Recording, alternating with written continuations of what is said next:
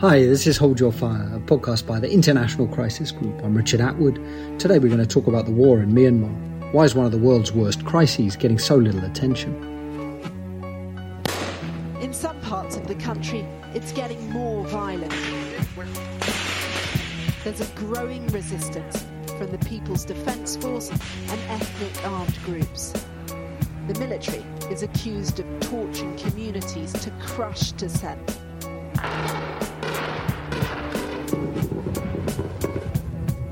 Targeting civilians in airstrikes.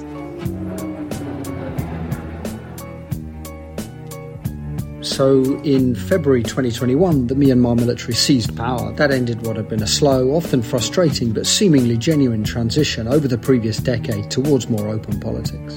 The coup was triggered by elections some months earlier, in which the National League for Democracy, a party headed by Aung San Suu Kyi, had cleaned up. The vote had threatened to tip the balance of power between civilians and the military firmly towards civilians. In anger at the coup, people took to the streets of cities and towns across the country. They met a brutal military crackdown, and since then protests have morphed into armed resistance. Local rebel groups known as People's Defence Forces are fighting the army across parts of the Myanmar countryside. Some of the ethnic armed groups that have been battling the Myanmar state for decades from border areas have joined forces with these new resistance units. Other ethnic groups have sat out the fighting. China's foreign minister is warning of a spillover of violence from Myanmar to other parts of the region. Qin Gang is stressing the importance of maintaining clear and stable borders and calling for a crackdown on cross border crime. Now, the foreign minister spoke on a rare visit to Naypyidaw.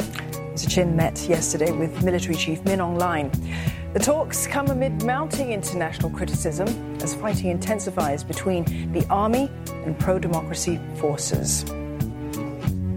For the most part, foreign powers, including China, Western governments, and Myanmar's Southeast Asian neighbours, have opposed military rule. Of major powers, only Russia has thrown its weight behind the junta. But diplomatic efforts to end the crisis have gone nowhere. Mostly they've been left to the regional bloc, the Association of Southeast Asian Nations, or ASEAN. Despite the recent visit of the Chinese foreign minister to Naypyidaw, the Myanmar capital that we just heard about, it's fair to say that the crisis has been quite low down on the list of priorities for most capitals, given everything else going on. So, is there an end in sight to the crisis? And why isn't the potential collapse of a state in the heart of Asia attracting more global attention? To talk about all this, I am delighted to welcome back onto the podcast Richard Horsey, who is one of Crisis Group's Myanmar experts. Richard, welcome uh, back Thanks for having me again. So, Richard, could you first give us a sense of what the fighting looks like? I mean, since the coup more than two years ago, there's been a significant uptick in fighting in Myanmar. You've got many of the old ethnic armed groups, some of whom are in ceasefires, others fighting, but you've had this whole wave of resistance, this revolution that the coup has unleashed across the country and including among the Bamar majority. And so there are hundreds of different groups that have been established in different places, in cities, but particularly in rural areas, who are determined to fight back against the military and uh, unseat them from power. And that resistance takes different forms. There continues to be very brave, non-violent resistance, but there's also an armed resistance that's taken hold. Groups of people who've, you know, initially had a few homemade weapons some IEDs that they've made themselves. You know, getting more sophisticated now. We have drones being used to drop uh, munitions on Myanmar military targets. We have 3D printing guns in some cases in the border areas. But also, these groups have started to access uh, regional weapons markets, either directly or via uh, ethnic armed group partners.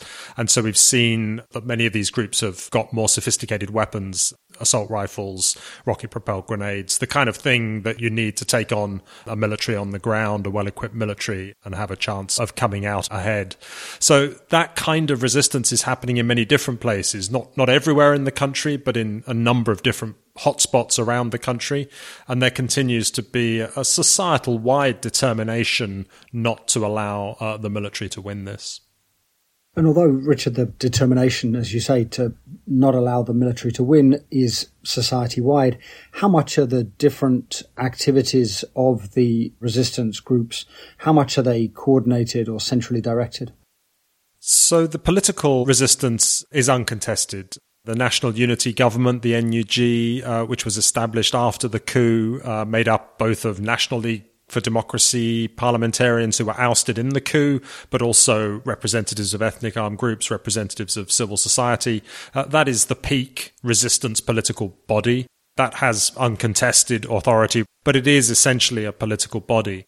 It did announce an armed struggle, does have some People's Defense Force units under its command that it's been arming and training with the help of ethnic armed groups. But most of these post coup resistance groups were formed bottom up by communities, by young people who were angry at the violence that the regime was unleashing against peaceful protesters. Uh, and most of those groups are operating more or less autonomously.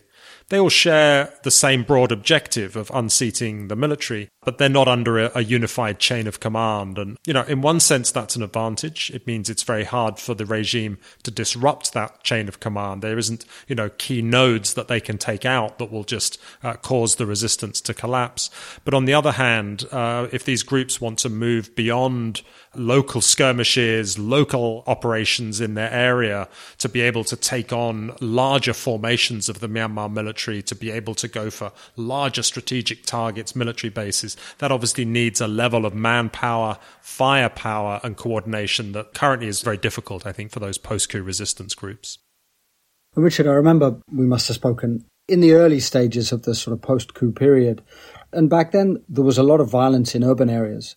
There were the protests and then crackdowns by the junta, by the military. But now it seems the violence has shifted not only sort of out of the cities, but even out of the smaller towns as well. It's really a sort of rural, as you say, not coordinated, but a rural uprising. Is that right? I mean, many of the people involved in this uprising are people from the towns and cities, but the places where it's most feasible to mount an armed resistance is either in areas or near areas controlled by these old ethnic armed groups, because there you have safety, there you you have a rear support base, there you can get training and access to weapons, or it's in some of these new resistance areas, which are, which are mostly rural areas. It's very hard to take and hold a town because it becomes a target for the regime for airstrikes, for artillery, and for ground assaults. So it's much more effective for these groups to be operating in rural areas where they can melt away into the villages, they can melt away into the forests, and then come back at another time and in another place. Uh, so it's that kind of insurgency. Um, the, the, the cities aren't peaceful but the resistance has had difficulty consolidating its activities in the cities. So you have uh, resistance and underground groups operating in the cities, conducting assassinations, conducting hit and run attacks, uh, bombings against regime targets, these kinds of things. Um, but they haven't been able to uh, to do what they hoped to be able to do early on, which was to really sort of take control of towns or, or, or parts of cities. And I want to come a little bit later to the relationship between some of the resistance groups and the ethnic armed groups. But I mean, tell us a little bit about if you're in an area where the resistance forces are active, what does the fighting actually look like? I mean, I think the most obvious area where this is happening is in the dry zone. Uh, it's the northern central part of the country. As the name suggests, it's quite arid. It's a very uh, traditional kind of farming communities, quite low lying land, mostly rivers and farming fields. This is just north of the capital, Naypyidaw. It's north, north and west, north and west of Mandalay. If you think of the center of Myanmar being the Irrawaddy Valley, it's kind of the northwestern part of this, to the northwest of, of the main Irrawaddy River. So this is an area between the Irrawaddy River and the mountains to the west of the country that eventually reach India. And so, yeah, it's an old Bamar majority area. It's a relatively well to do area, old farming villages, old farming families. They've been making a lot of money in recent years, growing things like cash crops, watermelons for the Chinese market, for example.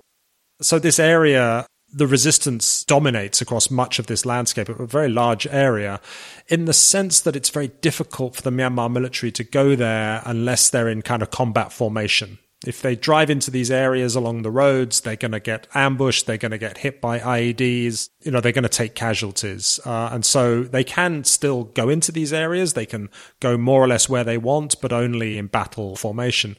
And what they've been doing over the last couple of years is not really trying to win this area back. They haven't thrown the full force and firepower of the Myanmar military into retaking these areas.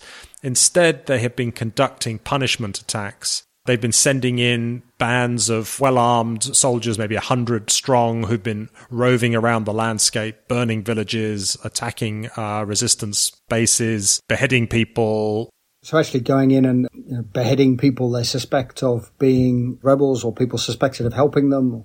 Exactly. And just random civilians they come across who've been unable to flee villages. So it's really a deliberate campaign of atrocities to uh, bring the cost of this resistance to the civilian population. This is an old tactic of the Myanmar military. It's called the four cuts approach. You battle insurgents not by fighting the insurgents head on, but by undermining their support base in local communities. Richard, just so people understand, do you want to just explain the four cut strategy? Yeah, it's called the four cuts strategy because it involves cutting food, funds, intelligence, and recruits the four things that the Myanmar military has assessed any insurgency needs in order to survive.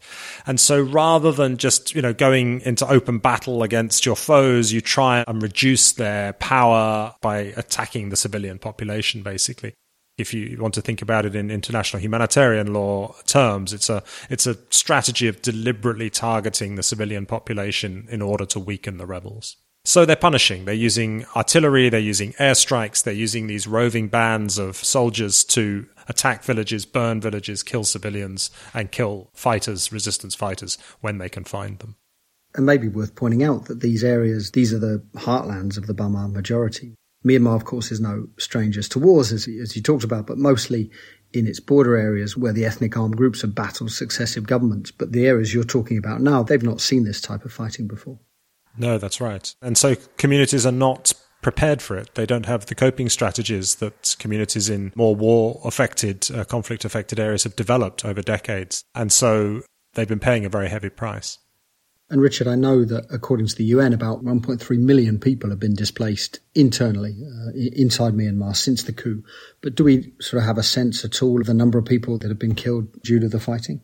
It's very hard to get an accurate sense because most of the attacks are not fully reported. You can't get journalists in there. The regime doesn't claim civilian casualties. It, it tends to ignore that. But you know, there are third party analytical organizations who try to collect data and have shown that several thousand civilians have been killed in these areas since the coup they acknowledge the reality is it's likely to be much higher. For combatants, it's very hard to know the death toll because, as in many conflicts, wild claims are made about casualties. These are very difficult, if not impossible, to verify in many cases. But clearly, thousands of people have been killed in combat as well, combatants. So this is a, a civil war by any definition. And so I mean, we talked a little bit about the cities and then the smaller towns and the rural areas.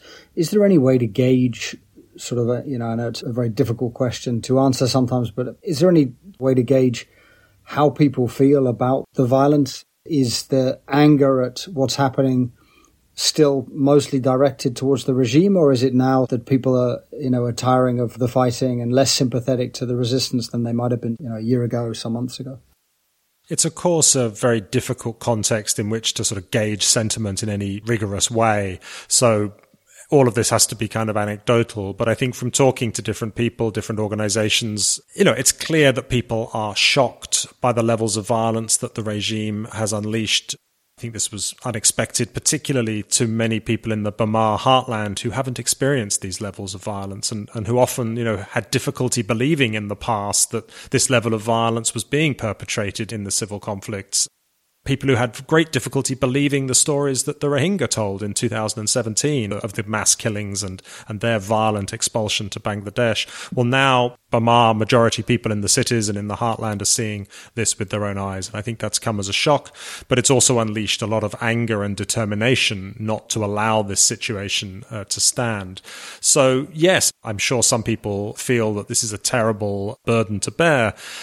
But by and large, I think the sentiment is one of anger, anger directed at the regime and renewed determination rather than any kind of feeling that, oh, well, perhaps we should just accept the situation and, you know, go along with it. It's hard to find that sentiment. Richard, tell me if this is wrong, but I mean, it seems unlikely. The, the regime's grip on power seems pretty stable for now, at least, unless there's, you know, we'll talk about some of the dynamics within the military in a moment. I mean, it seems unlikely that the resistance forces, whatever their degree of determination, are going to actually be able to oust the, the, the junta. Uh, on the other hand, it doesn't seem likely, from what you said, that the junta will be able to completely eradicate resistance forces. But is it somehow, we'll talk about the sort of strategy of the regime in a moment and the move towards elections, but is this sort of I mean, is, does it does it see the geographically focused violence that this is something that can it can sustain for a long time? I think it's important to understand that Myanmar is a country that has been in a state of conflict, or parts of it have been in a state of conflict for 70 years, since the Second World War. And so this is a country that hasn't known a day of peace throughout its territory since then. And it's therefore a military uh, that is quite comfortable. I mean, even takes it as the normal situation that there are parts of the country where it can't go, that it doesn't control, which are in open rebellion. So their mindset is not, uh, you know, we've lost control of, of a big chunk of the country. This is unsustainable. We must get it back quickly. Otherwise, you know, something catastrophic is going to happen. It's just an evolution of the kind of conflict map that they've seen for decades. This one's probably more serious, but it isn't, uh, you know, radically different in kind. And so, um, you know, I think they believe the regime that time is on their side. I think they believe that these young people who you know, transitioned from being demonstrators on the streets to being members of these uh, myriad armed resistance groups, that they don't really have the fortitude to continue this over the medium term, that their sources of funding will dry up, that the, the, the sources of funding within the country, but also in the diaspora, and that eventually people will tire of this as well. And so they believe that time is on their side. What we've seen from the last two, two and a half years is that that amount of time has not apparently made any impression on the determination of people to resist. If anything, we've seen even greater determination. So that's the real question now going forward. To what extent is the regime going to be able to kind of tire out this resistance, or to what extent is Myanmar now in a new normal, um, something that it hasn't really experienced before of, of open rebellion, not just in the upland areas, the ethnic minority areas, but in big chunks of the heartland as well the resistance certainly is aware of, of, of, some of the limitations that it doesn't have the military capability to march on Naypyidaw and take over, you know, against a, a very well armed military.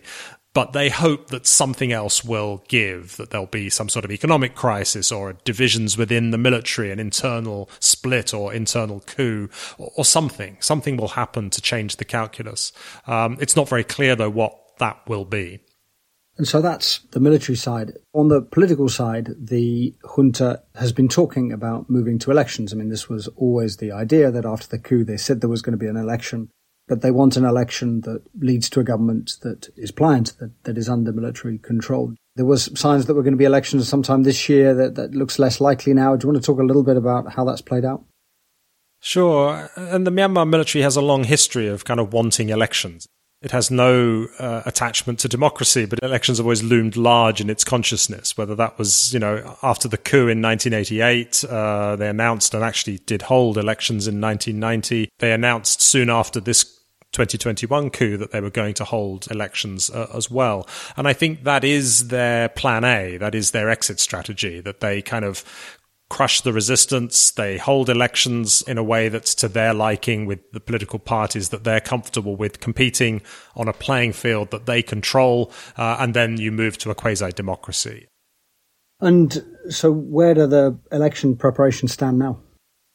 So the regime has said it wants to hold elections. It's said that will be the pathway back to the 2008 constitution. This clearly won't include Dorong Aung San or the NLD. The NLD's been banned after refusing to play along with the new rules. Aung San Suu Kyi is in prison.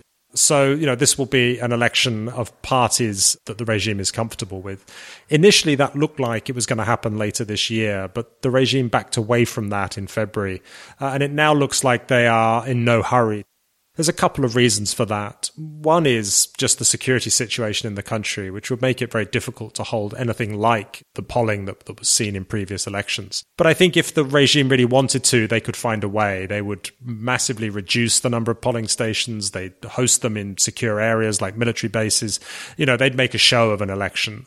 But the real reason I think that they have not moved forward is that Min Aung Hlaing, the commander in chief, the coup leader, he's not comfortable in his position uh, if he opens things up to elections. He's not worried about public will being expressed. He's worried about what the other generals are thinking and whether he'll be able to control the situation after those elections. Because the reality is he's not seen in the military as a kind of genius, as, as someone, you know, who's been able to achieve what none of the other military top brass could achieve. He's in fact seen as a, you know, a rather boring, indecisive, and not that inspiring individual. But he's the guy who did the coup. He's holding the poison chalice. No one else really wants to take that off him. Uh, but they also don't want him to be dictator for life. And so for anyone who's waiting in the wings, who has political aspirations, the elections will be a very good opportunity for them to kind of muscle in and get positions.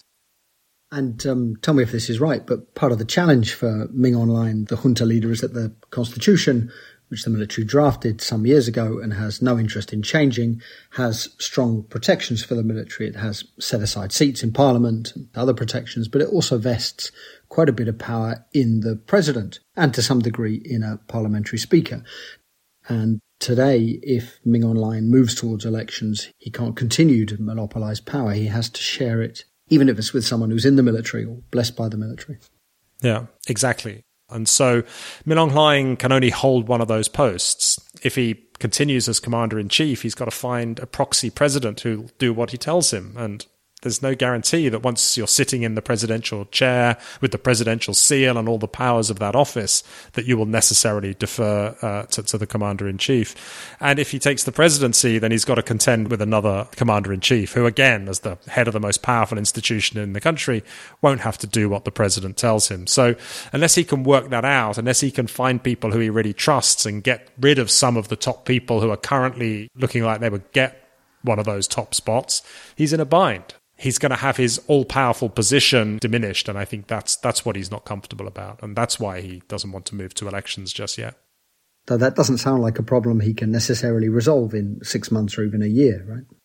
Yeah, I mean, it's not clear that six months more or, or, a year more is going to make him a dramatically better chess player, nor is it going to deal with his opponents the main challenge he has is his deputy in the military, the vice commander in chief. Both of them were appointed back in 2010.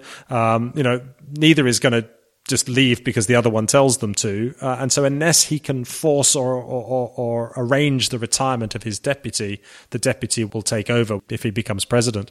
Uh, and they don't have a great relationship. And in fact, his deputy, if anything, has more of a power base within the military as a as a kind of respected soldier.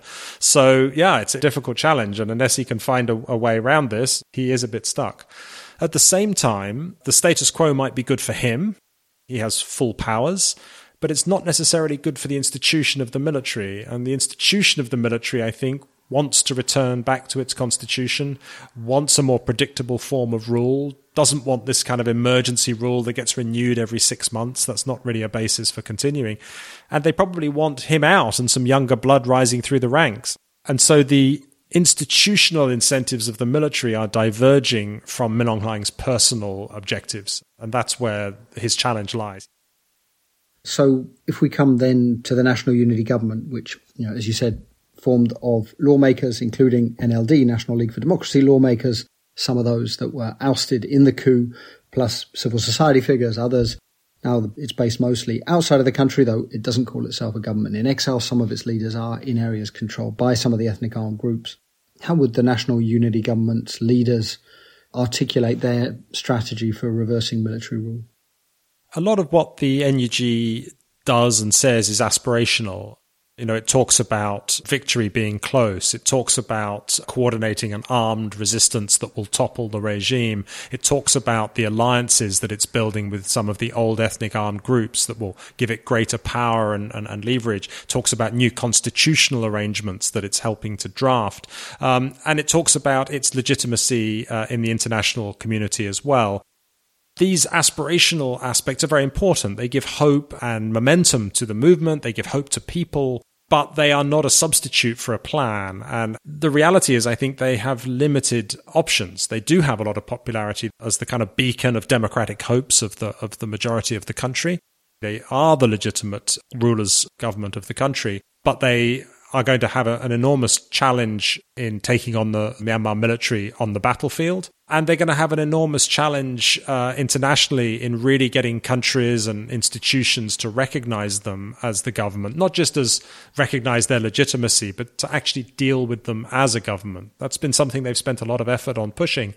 But at the end of the day, whoever controls the ports and the airports, the borders, the police, the military, the institutions, the visa stamps, you know, that's who people are going to have to deal with. And that's a great frustration, not only to the NUG, but to the people across the country who don't want to see the regime accorded that kind of legitimacy. You spoke earlier about the ties between the National Unity Government of some of the resistance forces in different parts of the country. But what prospects does the Unity Government have of building some sort of united front against the regime that is that is sort of more powerful that involves not just the resistance forces but but actually some of the big ethnic armed groups as well. So I think there's been quite a lot of progress in building a kind of political united front because the majority of the Burman population is behind the NUG because the NUG includes uh, quite a lot of ethnic representatives because most people in the country share the same view that, that the military is a corrosive force that ultimately needs to be removed from power. And so, as a political coalition, I think there has been quite strong success. But I think from a military perspective, it's very much harder. It's one thing to all agree on the ousting of the military. It's another thing to agree on combining military forces and putting those forces under a single chain of command. I mean, the bottom line is the ethnic armed organizations, most of them have been in this struggle for decades.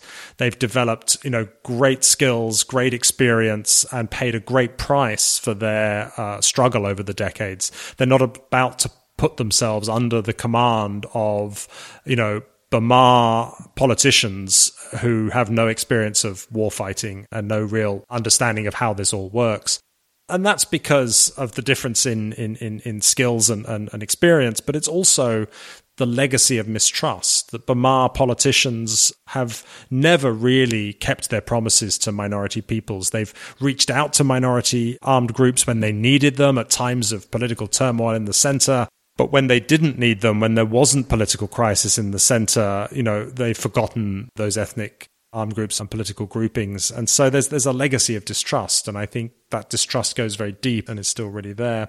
So it's going to be almost impossible for the NUG to convince multiple ethnic armed groups to kind of come under their chain of command. It's also going to be difficult to convince the resistance forces who've been fighting on their own, raising their own funds, solving their own problems with what they see as very little help from anybody else, to convince them to come under a chain of command that that they don't really recognize and don't have much experience with. You know, it's a tall order. Although the National Unity Government, from what I understand, has been much friendlier to Myanmar's many ethnic groups than the Bamar majority has traditionally been, right? Yeah, I mean, they've definitely made progress. And I think there is a new political reality in Myanmar after the coup that there is for, you know, more or less the first time an understanding, particularly among the younger generation, that they have to put aside the prejudices of the past. They have to build a new politics of inclusion.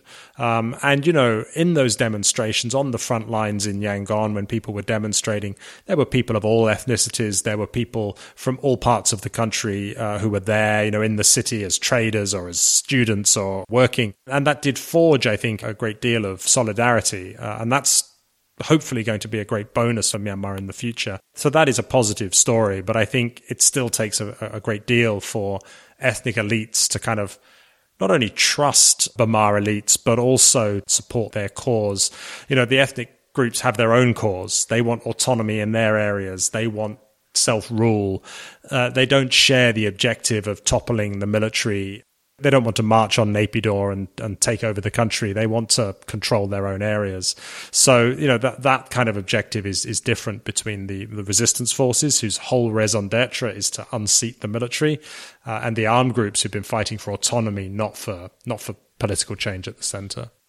And the ethnic armed groups, from what I understand, some have lent their support to resistance forces, some have used it as an opportunity to step up attacks against the army, but others have, in essence, sat it out and instead sought to strengthen their position through negotiations with the regime. That's right. And, you know, for some of the big armed groups, for example, the United Wa State Army in Shan State. This is one of the biggest rebel groups in the world, right? Thousands, some 25,000 people up by the Chinese border, in essence, controlling a big chunk of Myanmar. Exactly. It's a, it's a sort of statelet. It's extremely well armed, as you say, 25 or 30,000 soldiers. Uh, and so this is a very powerful group. It's also been involved in all kinds of licit and illicit economic activities. Uh, it's really spread its wings after the coup. It's seen that the Myanmar military has been distracted. It's been focused elsewhere. And the Wa have used this to really spread their influence and their territorial control across a much wider area uh, of Shan State. Um, and along with that has come, you know, a boost in illicit activities as well, whether that's, you know, mining activities, whether that's uh, casinos and money laundering, uh, all, all kinds of, of things. And why have some armed groups gone sort of one way and others gone another way? Is there a sort of common pattern to how those decisions have been taken? I think each ethnic armed group has looked at its own situation, its own objectives, and thought about what is the best way for it to take advantage of the current situation to achieve its its, its aims. And for some, uh, they are sensitive to Myanmar public opinion. For some of those groups, they've always seen that they were not going to win autonomy just through fighting in the mountains, that eventually there would have to be a political settlement. They're not interested in central political power, but they do realize they have to convince any central political power to grant them uh, the autonomy that they seek. And so they also understand that that's a political question, that if they want federalism or autonomy, you know, the Bamar majority population is going to have to agree to that at some point. And so some of these groups don't want to be on the wrong side of public opinion, and therefore they felt they have to help these post coup resistance groups with some arms, with some training, or even with some political support. Other groups, particularly, uh, for example, the groups on the Chinese border, they are very close to, to, to China. Uh, they're old allies of the China Communist Party. They know that Beijing's number one priority is not having fighting on its border but also they don't feel that they rely on Myanmar public opinion to get some future federal agreement. They're trying to achieve that by strength of arms and, and creating facts on the ground. And they've been very successful at that over the last decades. The Arakan army in the west, in Rakhine state, has a similar objective.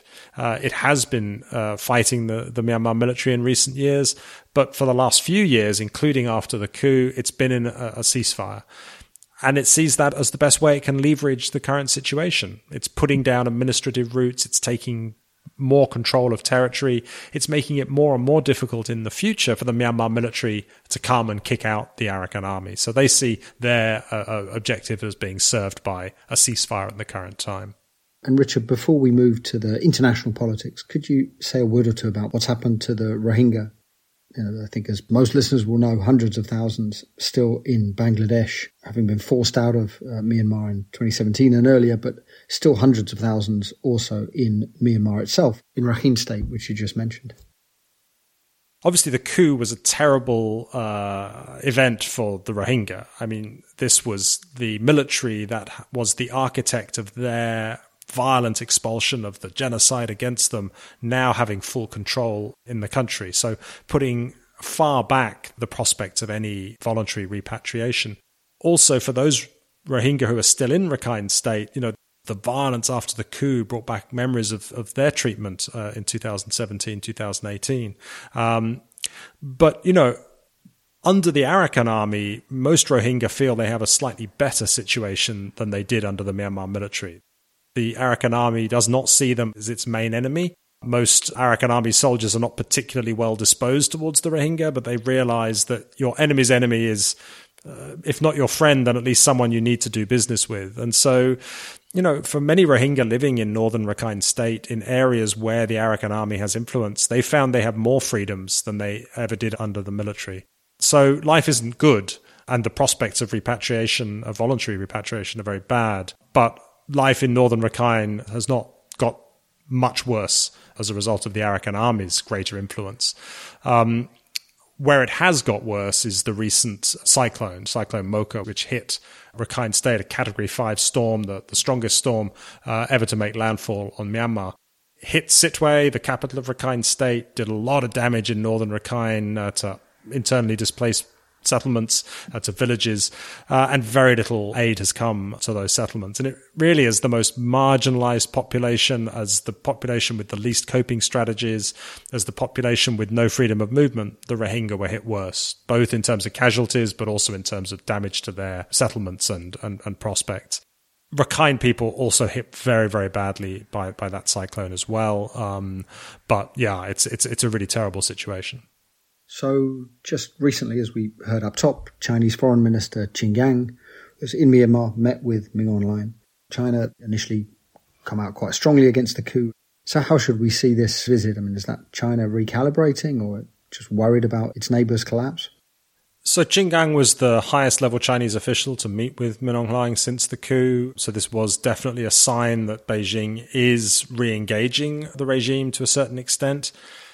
China was not happy about the coup, and, and, it made that very clear to the regime. It called for the release of Aung San Suu Kyi, it called for negotiations, it called for a return to the previous situation, but that didn't happen. You know, China was caught off guard. It felt it had a very good relationship with Aung San Suu Kyi. It was moving ahead with big infrastructure investments in the country, um, and now it feels that uh, that the Myanmar military, who it knows is very, very suspicious of China, is now in full charge, at least of Naypyidaw policy. And so China is not happy about this. That's clear from the fact that China has allowed the NLD appointed ambassador of Myanmar in New York to retain his seat. Tun.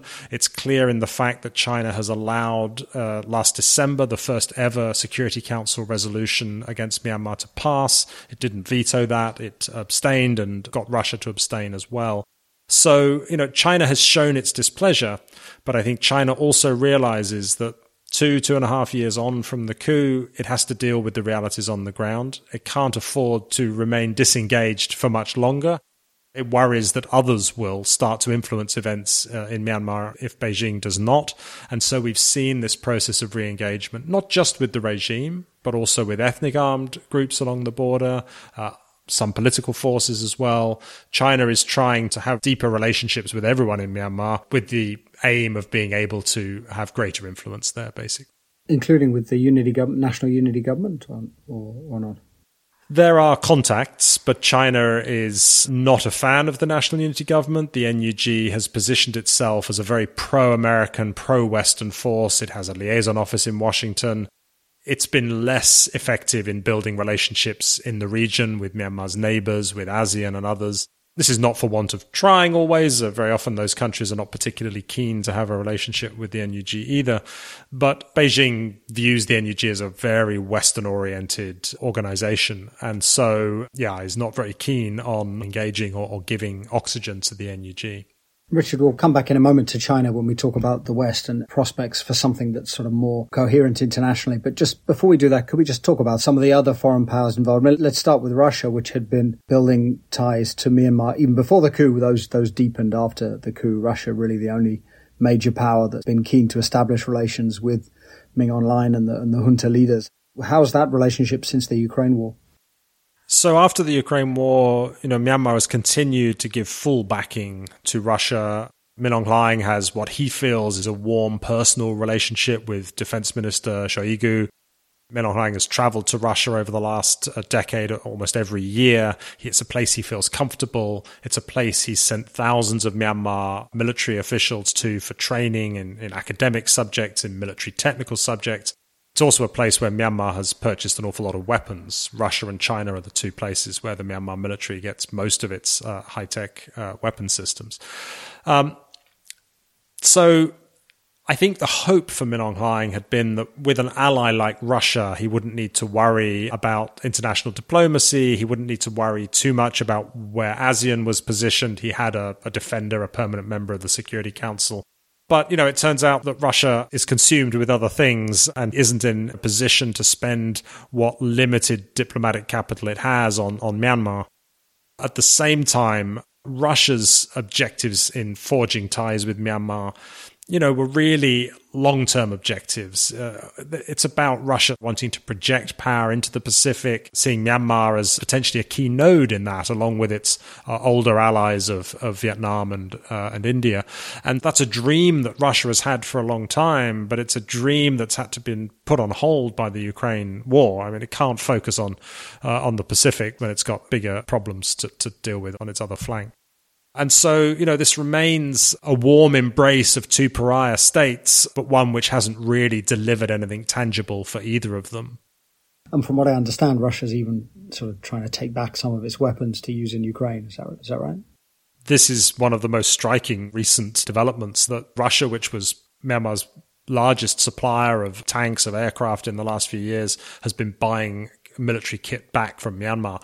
And the numbers of the scope of these purchases suggest that this is not all Myanmar kit, that Myanmar is acting as a conduit for the repurchase of these things. It's stuff like tank optics, which would allow Russia to field some of its older tanks that don't have modern optics. Uh, it's stuff like smart weapons. Uh, it's stuff like artillery barrels. You know, things that Russia needs lots of for its current war and which it has sold lots of to countries in the region and so potentially countries selling stuff back to Russia, but through Myanmar so they can avoid sanctions. That's what it looks like, yeah. And um, ASEAN, the Association of Southeast Asian Nations, the regional bloc, sort of traditionally seen as the body best positioned to move some sort of diplomatic process forward. Other foreign powers have sort of left it to ASEAN, hoped that ASEAN would deal with the crisis and there had been what some hope in the fact that Indonesia was chair of ASEAN this year. It's generally been among the more forward-leaning regional capitals, but in the end, what Jakarta has chosen not to put much of its political capital into looking for a settlement. You know, I think one of the challenges that ASEAN has is its traditional focus on consensus and on non-interference. And if you have a non interference, consensus based approach, it's going to be very hard to deal with a situation like Myanmar in your midst. But if the world is to take ASEAN centrality seriously, ASEAN has to step up and show that it can deal with these kinds of issues. So there has been pressure on ASEAN to do something. But I think ultimately, Myanmar has not created enough of a problem for the region and beyond for, for ASEAN to feel that, you know, it really, really has to grapple with this. Myanmar's been a, a diplomatic issue, but not a top level one. ASEAN's other relationships with the US, with Europe, uh, have not been poisoned by its failure to really grapple with the Myanmar issue. And that's in large part because Western governments, given the sort of divisions with Russia and particularly given the competition with China, they don't want to alienate ASEAN countries over Myanmar essentially. Exactly. I mean, the geopolitics of the region, the US China and the European China tussles are not amenable to really putting pressure on this issue. ASEAN has concluded that a higher priority than resolving the Myanmar crisis is making sure that it doesn't create an ASEAN crisis. In other words, ASEAN doesn't want to split over the Myanmar issue. There are many different opinions within ASEAN on how to deal with Myanmar. Uh, Bangkok has a very different approach to Jakarta. And so I think the Indonesians have first and foremost been concerned to keep unity and keep consensus and not split the bloc over this issue. And, you know, when elections looked like they would be on this year, I think Indonesia felt that they didn't have the luxury of ignoring this and would have to really make sure that this didn't turn into a crisis on their watch. But as those elections have been pushed back into the distance, I think Jakarta's approach has been that they can probably ride this out uh, and hand over the baton to Laos at the end of the year. And Foreign Minister Retno, I think she has a lot of experience in Myanmar, but she's also been burnt before. She tried to be one of the leading people. She was one of the leading voices in the region on the Rohingya issue in 2017 18. She felt that she was badly burnt uh, on her trips to Naypyidaw, that, that she didn't manage to get much traction. And I think, you know, she's reluctant to burn herself again by going to Naypyidaw personally, to engaging with the regime and coming away as Hun Sen came away with nothing you know, uh, the regime has showed a willingness to treat uh, Hun Sen with great disdain. This is the um, the Cambodian leader, sort of widely seen as the elder statesman of, of ASEAN. Exactly, and I mean, you know, if anyone was going to give uh, Naypyidaw an easy time, it's someone like Hun Sen. given his background, given his own autocratic nature. You know, he went in imagining that he could have a friendly chat with the generals and come away with some small concessions to show progress. And they gave him nothing and, you know, treated him as he felt with great disdain. So if they were willing to do that to a relatively friendly head of state, then I think Indonesia worried that they would get burnt too. So, you know, ASEAN hasn't been able to achieve very much, but also no other country has a great idea about how to deal with this. It's not that, you know, there are lots of options available and ASEAN's failure is not to move forward with any of those. The reason that ASEAN has been given the task of leading uh, the response to this crisis is that nobody else wants that task. Nobody else has any good ideas. So it's been put on ASEAN's plate. Could the recent Thai elections make a difference? So, about a month ago, an opposition party, the Move Forward Party, uh, in some ways unexpectedly won the vote. Another opposition party came in second. Could that make a difference to Thailand's position toward Myanmar and sort of make ASEAN consensus easier to achieve? The Thai elections could be quite significant for how ASEAN deals with uh, Myanmar. Of course, the biggest question hanging over the Thai elections is will a liberal force actually be able to form a government? And we still don't know that, and we won't know until at least July. But it's not a sure thing, right? There's a lot of question marks hanging over that. But if there is a liberal government uh, in Bangkok, that's definitely a change of tone it will change the diplomacy, I think, particularly Pita, the head of Move Forward, the winner of the, of the election. Uh, if he was prime minister, you know, he has already said that he would do things vis-a-vis Myanmar very differently. So I think we could expect a more collaborative tone from Bangkok within ASEAN. They would move closer to the Indonesian position. It would make finding consensus that much easier. But I think on other questions, the relationship between the Thai military and the Myanmar military, that's not going to change. Thailand's security posture, that's not going to change. That's not going to be run by any civilian prime minister. That's going to be run by the Thai military. And uh, Western governments, Western capitals, it's fair to say that although there was quite a tough response uh, initially, more sanctions on some of the generals, strong condemnation, the crisis, which arguably was never that high up on the agenda, has sort of slipped further down given the Ukraine war and competition with China. I think that's right generally Myanmar has been a very low priority in Western capitals, and that's a great pity you know, what the West could do is what they did in the 1990s and 2000s, which was make Myanmar an issue of importance in their other bilateral relationships. You know, that's not a recipe for necessarily solving the Myanmar crisis, but it is a way to build a greater coalition with more backbone, with more willingness to push Myanmar harder. It makes it harder for ASEAN to adopt a sort of lowest common denominator approach. In other words, the costs to the Myanmar regime of their diplomatic intransigence will be felt more keenly. And I think that's really important, but that, that hasn't happened. And you're right, it's because it's not a, a high priority in, in Western capitals. And in, in some ways, the reticence toward pushing ASEAN that Western capitals feel because of the competition with Russia, the competition with China, that's also allowed countries like Japan and India, generally friendly countries towards the US, also allowed them to have a policy towards Myanmar of uh, self-interested engagement, I guess. And, and in that sense, too, the cost for the regime isn't as high as it could be. Absolutely. I mean, India has been one of the strongest backers of the regime on the Security Council during its tenure as a non permanent member. It's very clear what India is doing. India worries that if it's not present in a meaningful way in Myanmar, that it cedes ground to China. And so it's the India China competition, which means that India feels it has to have good, close relations with the Myanmar regime. And there's no constraints on that. You know, India is not being asked difficult questions in the Quad about why you're doing this, you know, supporting a heinous military regime. There is no diplomatic cost to India of that approach. And frankly, if countries in the West wanted to impose diplomatic costs on India, they have other priorities there as well. Its relationship with Russia, its oil trade, uh, all of the other things that we know. It's not going to be Myanmar that's going to be the main talking point.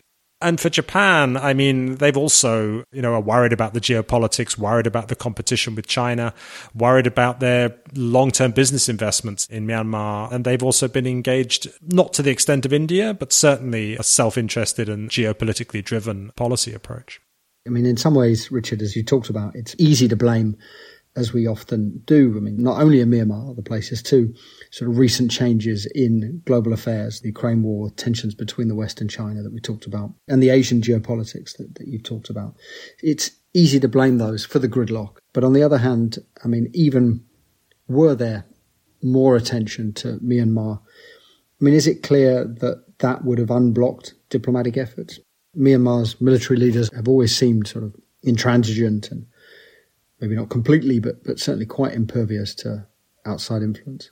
I mean, we can't draw any straight lines from the kind of diplomatic pressure that could be brought to bear and a resolution to the crisis. That's incredibly difficult. Those lines will never be straight. But I think there are a number of things. I mean, one is that it is incumbent on countries when faced with such heinous violence from a regime to call that out, to not condone it through engagement. And it's also important for the people of Myanmar that they see some solidarity from the world that they see countries, you know, standing up for principles. And those things are important and, and they count beyond just moral principle. They count in politics, they count in geopolitics, and they will count uh, in the future as well. And so I think that is a great, a great pity that there has not been more uh, solidarity uh, with the Myanmar population and more coherence in calling out the regime for what it is. And Richard, even beyond those very compelling arguments, and presumably there are also sort of more immediate strategic implications about why Myanmar's collapse, you know, the collapse of a country that borders several other important Asian countries, why that serves nobody's interests. In principle, that also means the crisis merits being a bit higher on sort of everyone's priorities list. You know, I think I will. I, will come to that. I think one other point to make about the world having a more coherent approach is that this is not one of those global situations where different powerful countries have radically different views. This is not Syria. This is not Congo. This is a country where none of the neighbors wants war where none of the neighbors has an interest in instability. You know, China wants there to be a resolution to this political crisis. The West wants there to be a resolution. ASEAN wants there to be a resolution. Of course, each of those blocks has different priorities, different ways of approaching the problem, but it's not as if some of these countries, you know, were supporting a non-state group against the national military. It's not a proxy war. And that makes it theoretically more easy to develop uh, international consensus on. And I think the risk of not having greater action is that it's very short sighted to believe that because Myanmar's problems have mainly remained within Myanmar so far, that they will continue to be so. You know, there are one and a half million newly displaced people within Myanmar's borders. There have been some refugee outflows, but not of the scale that people were really initially concerned about. But I think we should think about what happens to a country that implodes in the heart of Asia, you know, that will keep throwing out different kinds of problems. We can think about the illicit economy, about the surge in scam centers, the surge in drug production that affects the region and beyond. I think we should think about what it means for millions of children in Myanmar who have not been vaccinated against childhood diseases. You know, what does it mean for combating those diseases regionally and globally that now you have this huge number of children who have not been vaccinated? What does it mean that a country country that has had very serious multi drug resistance tuberculosis, its health system has collapsed. You know, that's going to create issues not only in Myanmar, but beyond. Uh, so all of these things will have ramifications. They just haven't been felt necessarily as strongly as some people were concerned about in the first two years. But I think it's very short sighted to imagine that because Myanmar has caused limited manageable problems for the region so far, that that will continue to be the case. Richard, thanks uh, so much for coming on. Thank you very much. Hold Your Fire is a production of the International Crisis Group. I'm Richard Atwood. You can find all of our work on Myanmar on our website, crisisgroup.org. You can also follow us on Twitter at Crisis Group. Thanks to our producers, Kevin Murphy, Heiko Schaub, and thanks, of course, to all of you, our listeners. Please do get in touch, podcast at crisisgroup.org or write to me directly, outward at crisisgroup.org if you have any questions, suggestions, or concerns. If you like the show, please do say something nice about us wherever you get your podcasts. Give us a five star rating, and I very much hope that you'll join us again next week.